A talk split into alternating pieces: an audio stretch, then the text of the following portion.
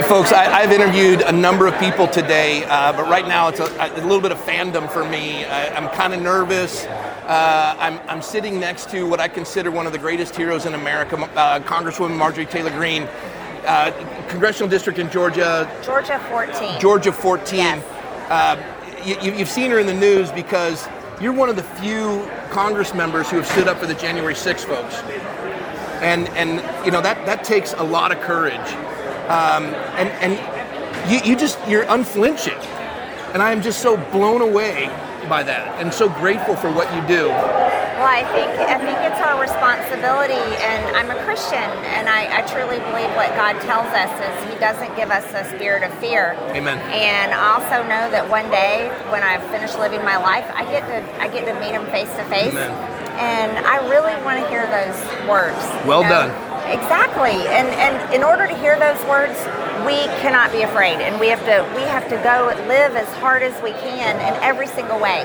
And, and you know what? Right now, we're living in a time where we have to stand up. You know, um, in Christendom, in the pulpits of America, especially in California, when Governor Newsom, I call him Governor Mussolini, when he said the church was non-essential, uh, they, they put forward to us Romans 13, and I got beat up by this by many of the folks in the ministry that I need to submit to authority. It's appointed by God, but also says that that authority is there for our good. And so when they cease to do good, they cease to be the authority. When you're violating the First Amendment, I don't care what the virus is, there's no virus that merits the suspension of our inalienable rights. That's right. And people need the church in time of crisis. Absolutely. We need the church at all times.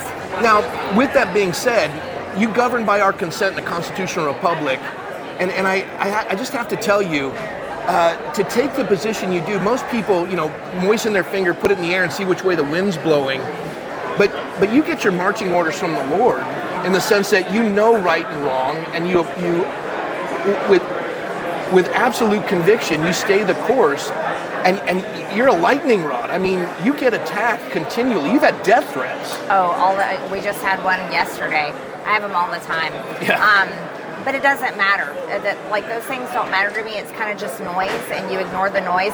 I'm not a perfect person. That's the whole reason why I am a Christian, thankfully. Yeah. Um, but but I do believe in in just driving straight in as hard and fast as we can for doing what is right and we might stumble sometimes along the way. We might fall down, but we still have to get up and keep going. That's right. And but we are we are living in a time where I mean, can you imagine medical tyranny? You, you lived it. I, I can't even imagine. I'm from Georgia. We didn't go through that.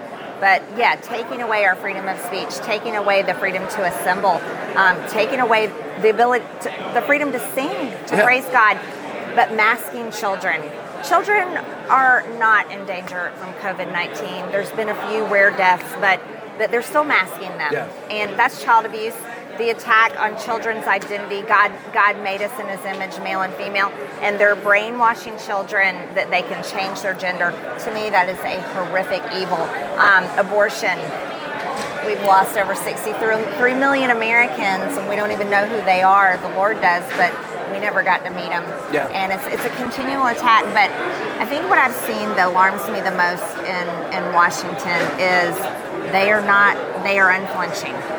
The Democrats have a plan, and it is not for our country. It is more of a global government. Yep. And that used to be stuff that we would thought were conspiracy theories, but they're real. We've watched an entire generation of young people, not educated but indoctrinated, the 1619 Project, to separate our history from their history so yes. that they're a whole different generation. And, and they, they believe in this idea of globalism, World Economic Forum, World Health Organization, yes. and they've been told that America's bad. And, and I love what Dennis Prager says. America's faults are universal, but our successes are unique. Yes. And, and, and this is, of the 4% of the world's population, more patents, Nobel Peace Prize right. winners, more symphonies, more accumulation of wealth, because we've had freedom. Yep.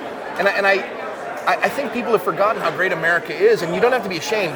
You, God is not a globalist; He's a nationalist. That's right. I, I was sharing uh, with Congressman Mark Green from Tennessee, uh, you know, and, and also with Jack Posobiec, the, the Tower of Babel.